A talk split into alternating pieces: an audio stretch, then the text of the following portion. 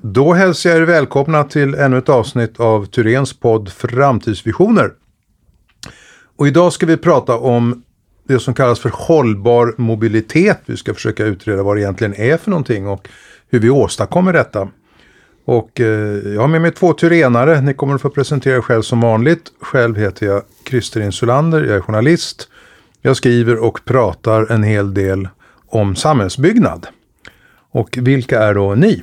Ja, eh, jag kan börja. Marlene Sjödin heter jag och är avdelningschef för en av de två trafikavdelningarna på Tyrens. Den trafikavdelningen heter eh, Trafik, mobilitet och strategi. Eh, jag har jobbat med trafikplanering i ja, drygt tio år, elva år kanske. Började min karriär på kommunen och har jobbat på Tyrens sedan 2014. Och jag jobbar lite brett med trafikplanering. Eh, började väl med ja, eh, utformning och med allt möjligt. Men har nu börjat på nischat in mig lite mer mot mobilitet på senare år. Och vi har en kollega till dig här också. Det har vi. Marcus Finbom heter jag och jag är också trafikplanerare och jobbar också på avdelningen trafik, mobilitet och strategi. Och jag jobbar väldigt mycket med tidig fysisk planering, ehm, men är specialiserad på framförallt parkerings och mobilitetsfrågor.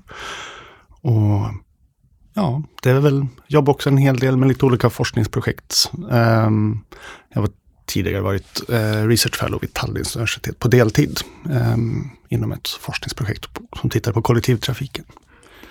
Uh jag då som, eh, vi har ju pratats vid före det här och jag har ju som, all, som alltid läst på lite grann inför och där hållbar mobilitet, det verkar vara ett väldigt omfattande begrepp. Eh, hur skulle ni försöka avgränsa eller definiera det? Eh, ja, vem vill börja?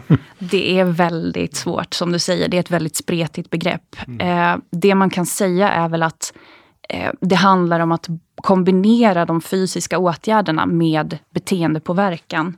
Eh, att vi på något sätt gör saker i vår planering som får personer att välja färdmedel som är hållbara.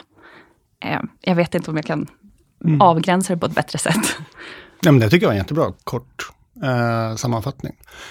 Om, om jag ska göra något tillägg så kan det vara att man, man tänker på hur trafiken vi planerar, att den får väldigt många olika ringar på vattnet och, och påverkar en mängd olika faktorer. Det kan vara alltifrån den eh, miljön och, och, hur mycket ytor som behöver hårdgöras till, till de sociala effekterna och vem som får tillgång till, till vilken sorts trafik.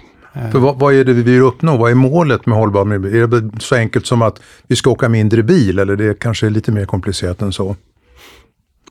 Både ja och nej kanske. Det, är väl, det, är väl, ehm, det handlar väl om en omställning och erbjuda folk alternativ um, som, som just är hållbara. Och då är ju bilen oftast det minst hållbara alternativet. Um, men det kan ju också vara att planera städerna så att vi inte, inte tvingas resa. Att vi fokuserar kanske mer på tillgänglighet än på mobilitet. Det är också en viktig hållbarhetsfaktor. Att inte um, Resandet i sig är inte alltid ett mål, eller att öka antalet resor. Utan att tillgängligheten till olika saker behöver öka. Mm. Ehm, det här handlar ju, vad jag förstått, både om attitydfrågor och om rent praktiska lösningar. Om vi börjar då med det sistnämnda som kanske är mest konkret, kan ni ge exempel på just praktiska lösningar som gör att vi kan närma oss det här? Absolut. Det, det som är viktigt att komma ihåg när man pratar om praktiska lösningar och kanske mobilitetsåtgärder, det är ju att det är viktigt att anpassa dem efter platsens mm. förutsättningar.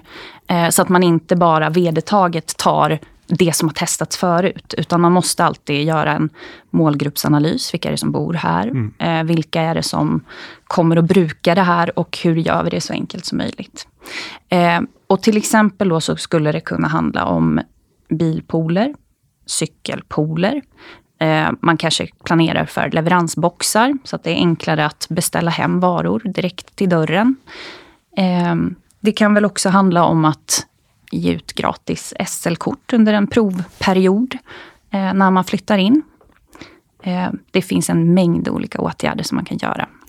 Verkligen. Ja. Och det, det, du sammanfattar jättebra. Det är väl um, det är väl mycket det här vi tittar på när vi just gör parkerings och mobilitetsutredningar. Vi, vi tittar på den specifika platsen. Och vad finns det för förutsättningar här? Och, och um, vad, är det, vad är det som underlättar de hållbara alternativen för de boende eller för de som arbetar beroende på var det är för verksamheter eller, eller bostäder som planeras. Um, men, men som ett tillägg kan det vara bra att säga också att tillgången till kollektivtrafik är ju ofantligt viktig där också. Det är väl nästan stommen i, i den hållbara mobiliteten och, och ehm, som, som, måste finnas där. Men om man, om man tittar på det här, vi pratar om att minska bilåkningen, men det handlar också om att minska parkeringsytorna i så fall, hur man utnyttjar marken, eller hur? Jag vet du pratar om bilpooler, att man undviker andra bil och på så vis eh, kan frigöra mer mark till andra mm. saker än parkeringar. Just det. Det var Ja, man kan ta som ett exempel att, att idag så erbjuds det oftast bilpool i, i en nybyggnation av flerbostadshus och i ganska täta stadsmiljöer. Och där kan också finnas finns det marknadsunderlag idag för en del friflytande bilpooler också. Det kan vi se i större städer. Men eh, man kan se att det kan finnas en efterfrågan även i, i så här glesa, glesbebyggda miljöer som i, i, i villaområden där en befintlig bilpool skulle kunna minska efterfrågan på en, på en, en andra bil. Och eh, det skulle definitivt påverka hur mycket ytor som behöver hårdgöras. För just en andra bil står ju parkerad ännu mer än vad en vad första bil ofta gör. Tar upp en massa plats i onödan som skulle kunna vara ett parkmark eller lekmark eller någonting annat. Ett eh, begrepp som används här också som du berättade att eh, det ibland kan mm, liksom feltolkas, det är det här med mobilitetshubbar. Precis. Det är ju ofta ja, nu har ju den här omställningen påbörjats och det är många kommuner och byggaktörer som testar det här med så kallade mobilitetshubbar eller mobilitetshus eller vad man nu, det finns många olika begrepp. Eh, men det som oftast blir fel är att man använder ordet mobilitetshubb men planerar för bilparkering ändå. Mm. Eh, och det, det, är viktigt där att inte blanda ihop ett parkeringshus med ett, en mobilitetshubb. En mobilitetshubb är ju tanken att det kan finnas parkering för boende eller för verksamheter, absolut. Men den främsta uppgiften är ju att fylla den med andra saker som också gynnar hållbara färdmedel. Som till exempel att man kan eh, ha en bilpool eh, i, där i. Eh, man kan ha cykelpooler, man kanske har ett eh, café där man också har kombinerat med cykelverkstad. Att man kan lämna in sin cykel där. Kanske finns cykel eh, mekplatser där man själv kan meka med sin cykel. Eh, elsparkcyklar, ja, lite allt möjligt men att man inte bara eh, fokuserar på parkering. Mm. är väl egentligen det jag vill säga. och, och, som ett tillägg till det, att, att jag tycker det är jättefina, det var bra exempel just att, att få in verksamheter. För det är väl ändå en lärdom vi kan göra från de äldre parkeringsgaragen, att de, de blir lätt ganska ödsliga och därmed otrygga platser för många människor. Och det, det, finns jättemånga fina exempel på hur man just fått in verksamheter där eller, eller skapat eh, eh, publika platser med, med lekparker eller och så vidare kopplat ovanpå eller direkt vid ett parkeringsgarage. Så att, så att du, får, du får en naturlig rörelse av människor där. Så att det inte bara är en plats där du ställer bilen och försvinner iväg och sen ligger den, ö, den alldeles ödslig i övrigt. Och då, då, kommer vi in på den sociala hållbarheten också. Mm. Den har vi inte berört så mycket. Ni har ju framförallt pratat om klimat och ekonomi. Eh, Marcus, du också jobbar, eller hur, med parkerings och mobilitetsutredningar. Mm. Eh, stämmer det? Och vad, vad, vad kommer ni, hur jobbar ni? Vad kommer ni fram till? Det är, det är väl lite 50-50 gentemot både kommuner och mot privata byggaktörer. Där i det första fallet så handlar det mycket om kanske få in underlag eller hjälpa till med strategier och sånt kring just parkeringsnormer eller mobilitetsnormer. Och um, i, i senare fallet mot byggaktörer att hjälpa till att göra trafikutredningar i samband med nybyggnation av bostäder eller kontor till exempel. Och då handlar det mycket om, som, som Marlene var inne på förut, att göra en, väldigt, en platsspecifik eh, utredning och titta på vad, vad är den här platsen skulle må bra av i formen av mobilitet. Eh, för att minska efterfrågan på att ta en egenägd bil eller att, att göra en bilresa till jobbet. Finns det några tekniska innovationer som, eh, jag menar den tekniska utvecklingen går ju fortfarande rätt snabbt, som gör att vi kan eh, åstadkomma det här lättare idag än vad kunde för typ kanske 15-20 år sedan? Ja, alltså det finns det ju. Eh, det är ju eh, en explosion som vi kan se eh, under bara några år om vi tittar tillbaka på till exempel eh, elsparkcyklar som vi har i städerna idag. Eh, och vi kanske kommer komma in på det lite senare också, men eh, vi har ju också till exempel i vardagen, det gäller ju hela tiden att underlätta i vardagen, så har vi på Therens tagit fram en app eh, som kallas för Res tillsammans, som man kan använda eh, vid hämtning och lämning av skolbarn. Och den appen, syftet med den är ju att man kan eh, anordna eh, vandrande skolbussar eller cyklande skolbussar. Mm. Eller i vissa fall även såklart att man kan samåka till och från skolan. Eh, och lite om jag bara tar grunderna i hur det kan gå till, det är att eh, man får kontakt med föräldrar i den här appen på en och samma skola. Och eh, så kan man chatta med varandra och bestämma en mötesplats dit man går på morgonen med sitt barn. Och det, tanken där är ju att det ska underlätta eh, och vara i närhet till bostaden. Där lämnar man sitt barn till en av de här föräldrarna som är ansvariga för hämtningen eller lämningen på morgonen då, på måndagen till exempel. Och den föräldern tar barnen till skolan eh, gemensamt. Som, eh, som man då kan kalla för en vandrande skolbuss.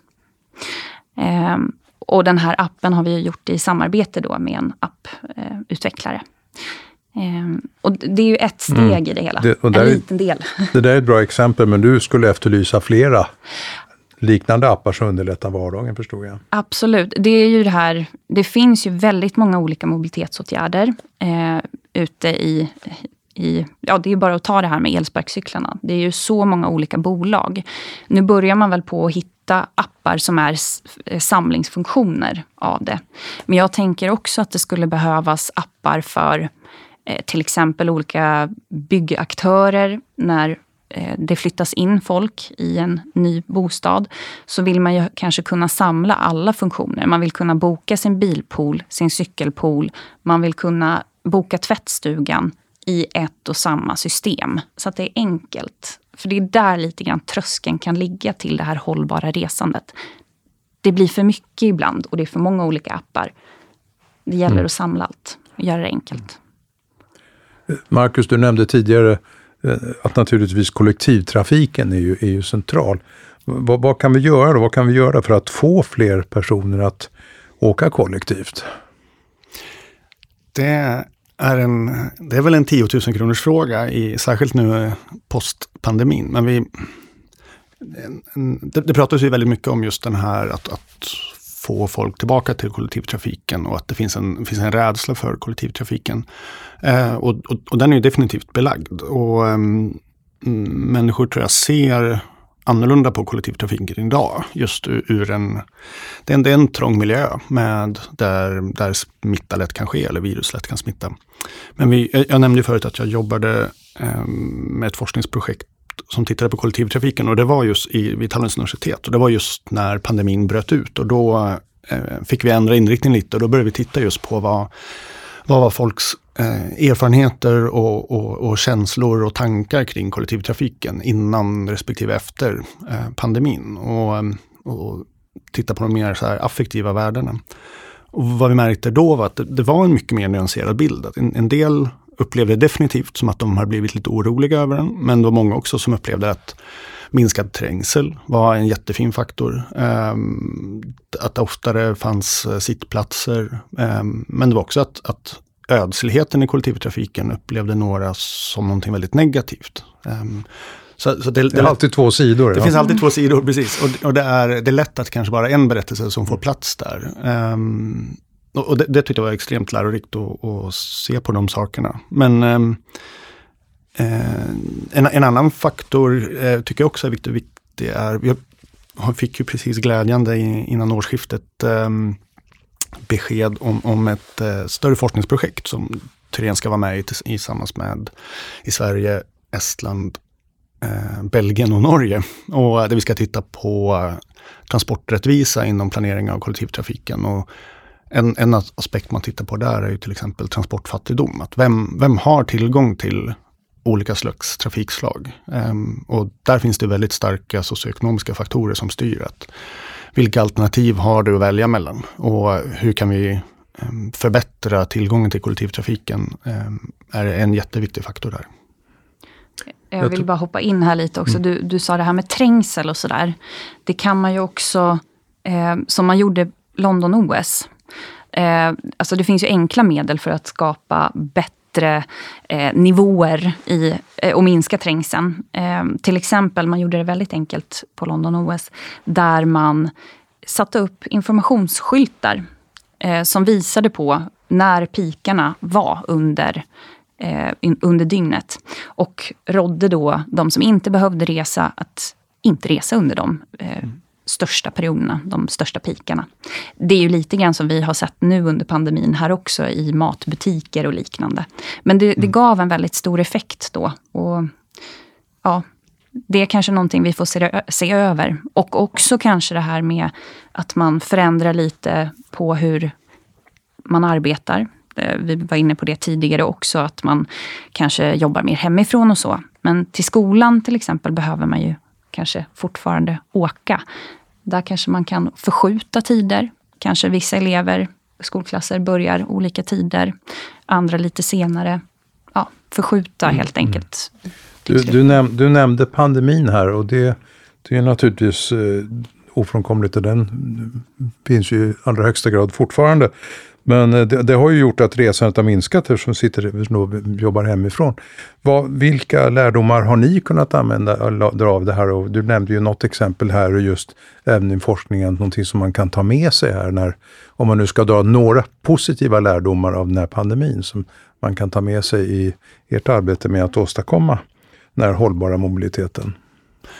För att haka på där, där Marlene slutade så just att justera pikarna är väl en, en jätteviktig lärdom. Och ehm, att få folk att arbeta mer flexibelt eller jobba hemifrån gör att man kanske, när det gäller, specifikt när det gäller bil, efterfrågan på biltrafik, um, så att man kan få ner uh, och kapa av topparna.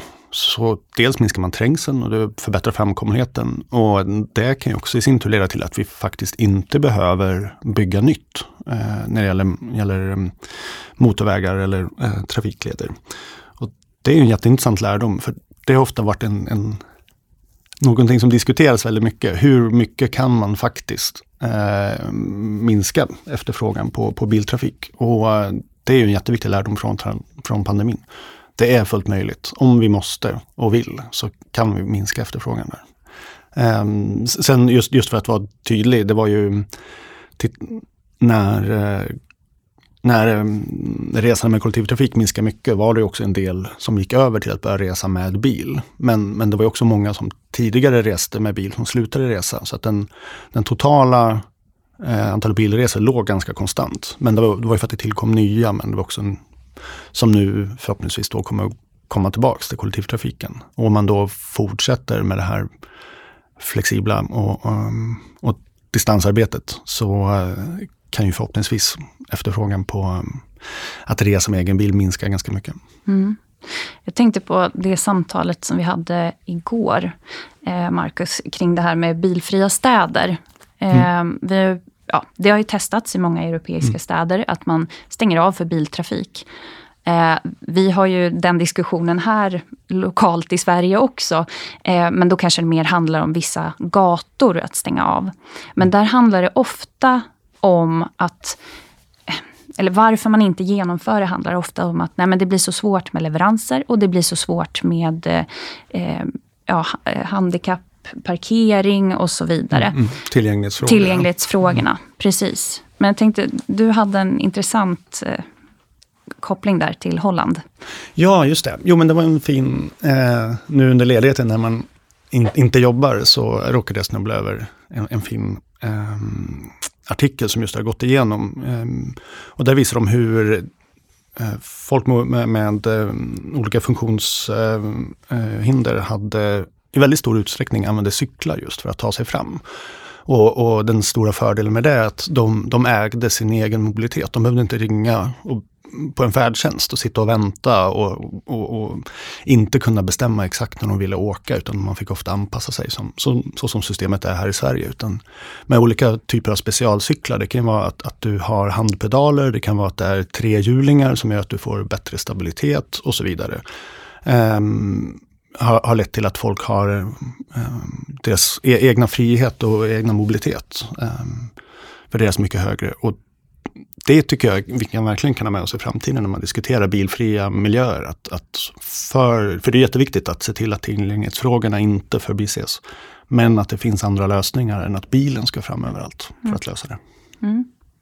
Hur, eh, när man jobbar med trafikplanering, det måste ju vara skillnad då vid nybyggnad och ombyggnad. Eh, hur, hur, hur jobbar ni där? Alltså, om, om vi pratar kanske ombyggnad till exempel, man har en befintlig miljö. Hur jobbar ni med trafikplanering för att försöka? Ja, eh, det är ju lite också väldigt eh, varierande beroende på platsens förutsättningar såklart. Men hela tiden, både vid nybyggnad och vid ombyggnad, så skulle jag säga att huvudfokus är på att försöka få det eh, prioritera vilka trafikslag som ska ha den bästa framkomligheten. Mm. Det är någonstans där vi alltid landar. Eh, är det så att vi ska prioritera kollektivtrafik, cykel, gång? Alla kan inte få lika mm. mycket mm. framkomlighet, tyvärr, just vid ombyggnationer. Vid nybyggnationer, då har vi kanske möjlighet att tänka lite annorlunda. Men även där så försöker vi att gynna de hållbara färdmedlen. Mm. Jag, kan, just, jag tycker det är ett jätteintressant exempel från, ehm, eh, från Gent i, i Belgien som just hade ett de, de hade stora problem med, med trängsel och buller och luftkvalitetsproblem. Men de hade, kände de varken tid eller pengar att, att bygga upp en parallell infrastruktur just för cykel, som de hade gjort i, i, till exempel i eh, Antwerpen, eh, närliggande städer i Belgien. Så vad de gjorde var just bara omvandla det, den befintliga gatunätet till cykelgator. I, och, och, och utöver det ett par jätteviktiga justeringar kring där man förbjöd genomfartstrafik i, i de centrala delarna av staden. Och, och det ledde just till att eh, till en väldigt låg kostnad fick de ett jättesnabbt skifte där, där cykel då är den, den, den klart dominerande eh, istället för bil i, eh, i staden som helhet.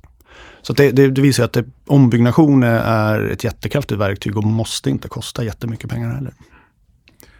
Då, då, det, och då har vi ju pratat just om, om de här eh, tekniska och arkitektoniska lösningarna. Men hur ser attityden ut? Hur, hur ser, finns det någon forskning runt det här om attityden eh, har förändrats, acceptansen för de här lösningarna som inte innebär att vi ska ta bilen jämt? Ja, alltså jag skulle säga att det jag har känt på de senaste åren är i alla fall att eh, trenden i branschen har verkligen förändrats.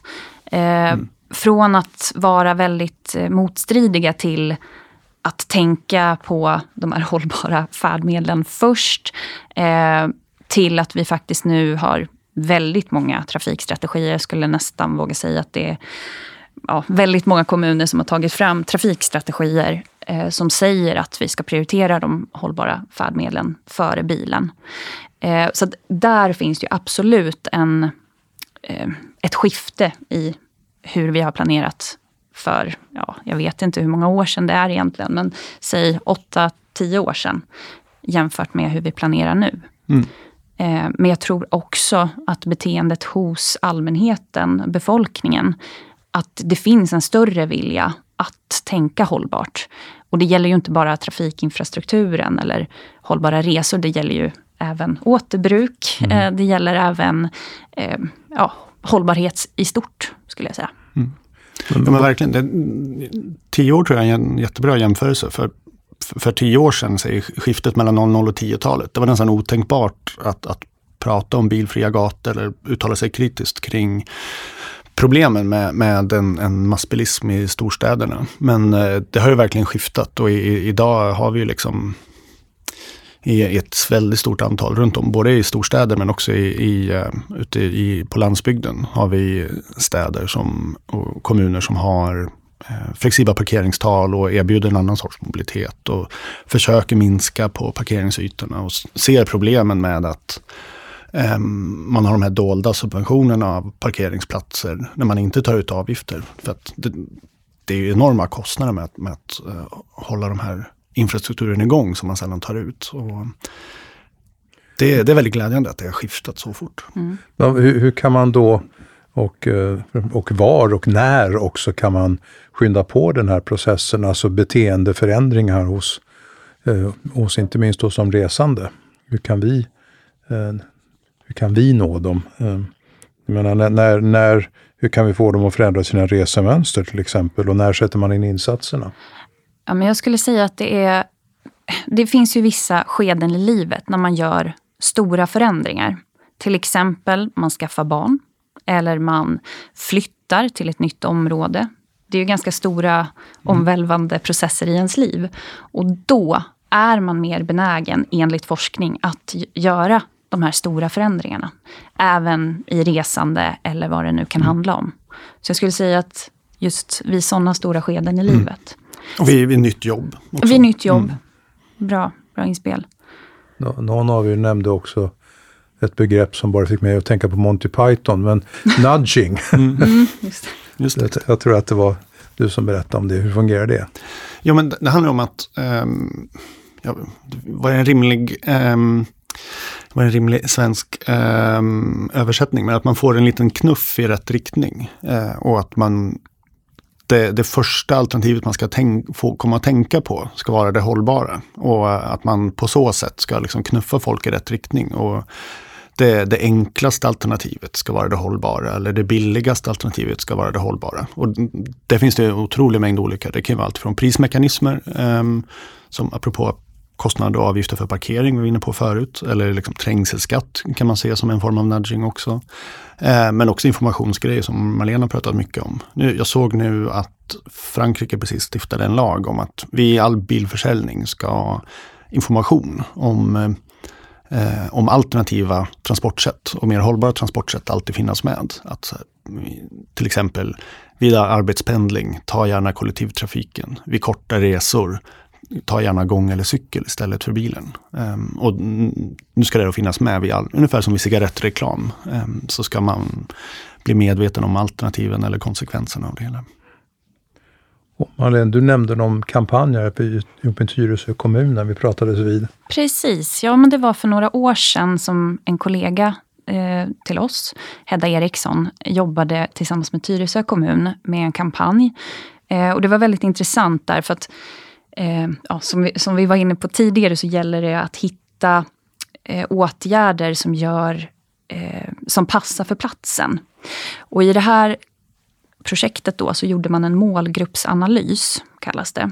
Så de gjorde djupintervjuer med ett antal personer och hittade då olika eh, parametrar som gjorde eh, som, ja, som visade på varför man valde bil istället för att cykla. Mm. Och den här kampanjen då som de gjorde tillsammans med kommunen, eh, den riktade ju sig mot bilister att se cykeln istället.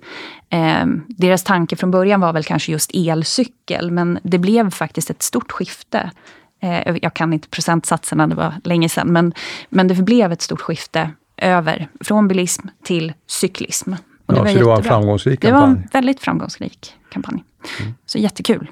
Så det, det finns många sådana eh, eh, insatser som man har gjort som faktiskt har påverkat väldigt mycket. Intressant, så att, så att det här är det, man måste sätta in klutarna, sätta in insatserna på många olika områden för mm. att åstadkomma det här. Eh, innan vi rundar av här, är det någonting som ni skulle vilja tillägga när vi pratar om just hållbar mobilitet?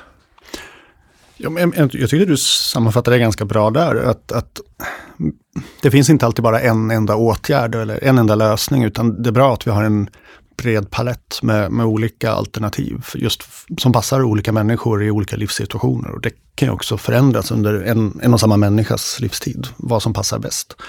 Um, men det vore det vore också önskvärt att, att man också vågade testa. Det, och det tycker jag visar sig att, att det faktiskt funkar. I, I dagsläget har vi inte alltid på fötterna när det gäller liksom, fakta och, och forskningsresultat. Vad, vad som alltid är det bästa alternativet. Ibland får man bara ta, ta ett hopp eh, rakt ner i pölen och hoppas att det, att, att det funkar ändå. Och, eh, jag tycker Malmö är ett jättebra inspirerande exempel. Att man, man, man har lärt sig genom att bara testa. Eh, och det finns många andra kommuner som har gjort det också. Men eh, det är också jätteviktigt att vi fortsätter utvärdera de här olika alternativen och se vad det faktiskt får för resultat. För att bli, bli klokare och, och skarpare. Absolut, jag håller med. Och just det här med att våga ta ut svängarna lite mer. Eh, Oftast så tänker man att nej, men det går inte för det kommer bli en stor opinionbildning emot det här. Jag tänker just på politiker då som ska fatta de här kanske svåra besluten för vissa. Men eh, jag menar på att har man lyckats i, du var inne på både Malmö och andra städer i Sverige, eh, men jag tänker också på, har man lyckats i Paris till exempel, där man stängde av en, en jättestor trafikled längs med Seine med 50 000 bilister och göra om den till en cykel och gånggata, då tror jag att man lyckas på mindre komplicerade platser också. Mm. Eller ta Times Square i New York, där mm. man byggde om den till att skapa en torgmiljö för x antal tusen personer. Mm. Ehm, ja, ja, våga lite mer, gör uppföljningar eh, och också kom ihåg att det är inte bara en insats som räknas, utan det är många i kombination med varandra. Mm. Det var väl en alldeles utmärkt avslutning. Tack för att ni kom båda två och tack för att ni lyssnade. Vi återkommer med fler poddar. Hej! Hej! Hej!